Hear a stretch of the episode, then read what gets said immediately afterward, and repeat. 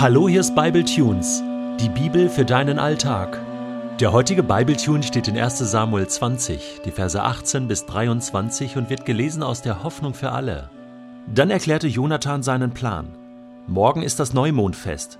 Natürlich wird man dich vermissen, wenn dein Platz leer bleibt. Geh deshalb am Tag nach dem Fest hinunter auf das Feld, wo du dich schon einmal versteckt hast. Setz dich dort hinter den großen Stein, den man Asel nennt. Ich werde dann wie zufällig herauskommen und drei Pfeile in deine Richtung schießen, als wollte ich ein bestimmtes Ziel treffen. Wie gewohnt werde ich dann meinen Diener losschicken, um die Pfeile wieder zusammenzusuchen. Und nun pass auf. Sage ich zu dem Jungen, die Pfeile liegen nicht weit weg von mir, bring sie her. Dann kannst du ruhig aus deinem Versteck hervorkommen. Du weißt dann, dass du nichts zu befürchten hast, so wahr der Herr lebt. Sage ich meinem Diener aber, die Pfeile liegen weiter weg, dann heißt das, dass du sofort fliehen musst, ja, dass der Herr selbst dich von hier wegschickt. Was wir jedoch heute ausgemacht haben, das soll für immer gelten. Der Herr selbst ist Zeuge unseres gegenseitigen Versprechens. Sehr viele Worte, die wir benutzen oder gebrauchen, sind wertvoll und kostbar. Doch leider ist es so, dass sich in unserem Alltag durch den häufigen Gebrauch bestimmte Worte abnutzen, je häufiger wir sie benutzen. Wenn ich zum Beispiel meiner Frau den ganzen Tag alle zehn Sekunden sagen würde, ich liebe dich, ich liebe dich, Schatz, ich liebe dich, ich liebe dich, dann wird sie mich am Ende des Tages fragen, liebst du mich wirklich? Was ist hier passiert? Obwohl ich ungefähr 100.000 Mal gesagt habe, ich liebe dich, ist am Ende die Frage, liebst du mich wirklich? Das ist eine Inflation der Begriffe und Worte in unserem Alltag. Mit dem Begriff der Freundschaft ist es auch so. Seitdem es Facebook gibt, haben ja alle ganz viele Freunde, oder? Ähm, nur leider ist es so, dass sich dieser Begriff Freundschaft dadurch abnutzt, weil er irgendwie virtuell und nicht wirklich ist. Ich lese jetzt häufiger Posts bei Facebook, wo Leute sich abmelden von Facebook und sagen, ich möchte wieder echte Freundschaften pflegen.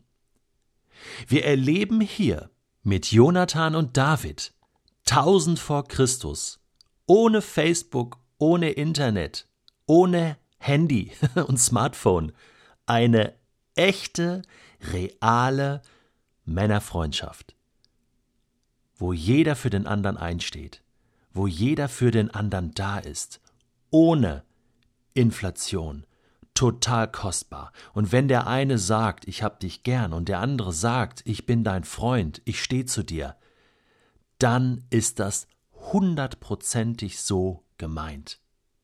Heute ist man sich da nicht mehr so sicher.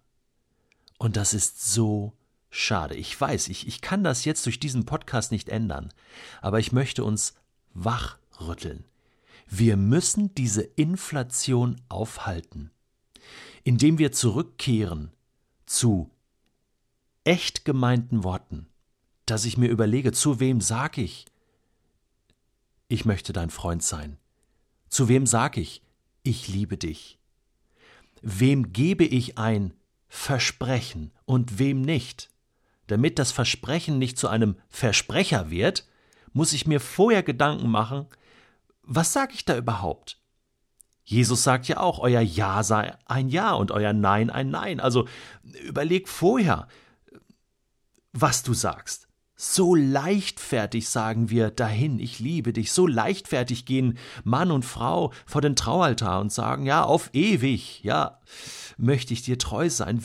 Und es mag auch in diesem Moment ernst gemeint sein, aber es kommt aus einer Leichtfertigkeit heraus, die grundsätzlich in unserem Leben zu beobachten ist, weil alles so schnell geht, so haltlos ist, weil man auch in Krisenzeiten, wenn es etwas kostet, das Versprechen, was man einmal gegeben hat, wenn es sozusagen in der Waagschale liegt, gewogen wird, ja, dann sind wir auch schnell dabei aufzugeben und unsere Versprechen nicht zu halten.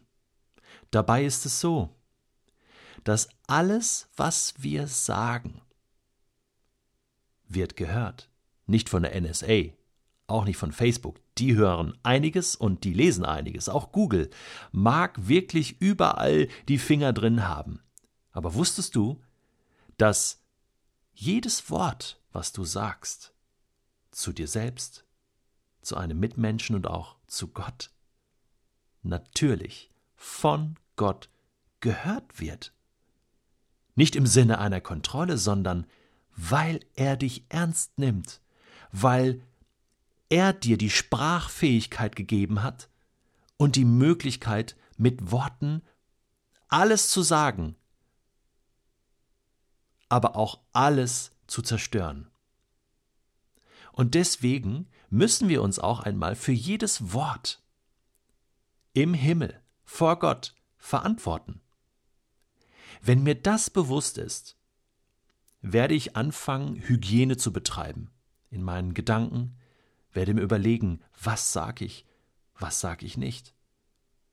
Es ist interessant, dass ich im nächsten Jahr geplant habe, das Jahr zu beginnen mit vier Schweigetagen. Ich werde dort ein Seminar besuchen in einem Haus der Besinnung und dort wird geschwiegen. Vier Tage. Ich weiß gar nicht, wie ich das aushalten soll. Ich bin ein Freund der Worte. Ich rede gerne. ja, deswegen mache ich auch Bibletunes. Aber irgendwie habe ich gedacht, ich halte jetzt mal meine Klappe. Ich betreibe mal Hygiene.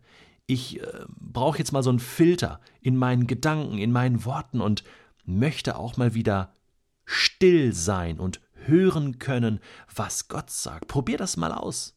Einen Tag nichts sagen und sich überlegen, was möchte ich eigentlich sagen, wenn ich wieder rede. Jonathan bringt es eigentlich hier genau auf den Punkt. Er sagt zu David, der Herr ist Zeuge unserer Freundschaft, der Herr ist Zeuge unseres Versprechens. Gott ist dabei, wenn Menschen sich etwas versprechen. Gott liebt das. Gott liebt das, wenn Menschen genauso sind wie er und sagen, hey, lass uns einen kleinen Bund machen, lass uns verbindlich werden. In der Freundschaft, in der Partnerschaft, in, in der Ehe, äh, zwischen Chef und Mitarbeiter, äh, zwischen Eltern und Kinder. Ich meine, Kinder wissen das auch. Wenn mein Sohn sagt, Papa, ähm, ich räume mein Zimmer auf, dann denke ich so, hm, inflationär, äh, dieser Ausspruch ja, auch wenn er das noch nicht versteht, aber wenn er sagt, Papa, ich verspreche dir, morgen räume ich mein Zimmer auf, dann weiß er selbst, das kommt schon besser an. Ja, er muss nur aufpassen, dass er es dann tatsächlich auch tut, sonst nehme ich ihm das auch nicht mehr ab. Sind wir uns bewusst, dass der Herr Zeuge ist von dem, was wir versprechen, was wir sagen. Erst wenn ich mit diesem Bewusstsein durch den Tag gehe und sage, Gott, ich will wirklich hinter dem stehen, was ich sage. Halten wir diese Inflation in unserem Leben auf und unsere Worte werden wieder kostbar und verbindlich. Und weißt du was? Menschen werden die wieder glauben. Hast du auch manchmal Mühe, äh, Nein zu sagen und du sagst ja, obwohl du es anders meinst, oder du sagst, okay, ja, ich mach, ich komme, aber, aber äh, du kannst es und willst es gar nicht halten? Zum Schluss glaubt man dir nicht mehr. Und dann bist du als Mensch eine Inflation. Dann verlierst du an Wert. Und weißt du was? Das wäre mehr als schade. Denn Gott hat dich mit einem hohen Wert geschaffen. Du bist im Bilde Gottes geschaffen. Und weißt du was? Als Bilder Gottes sollten wir das sagen, was wir meinen. Und das halten, was wir versprochen haben.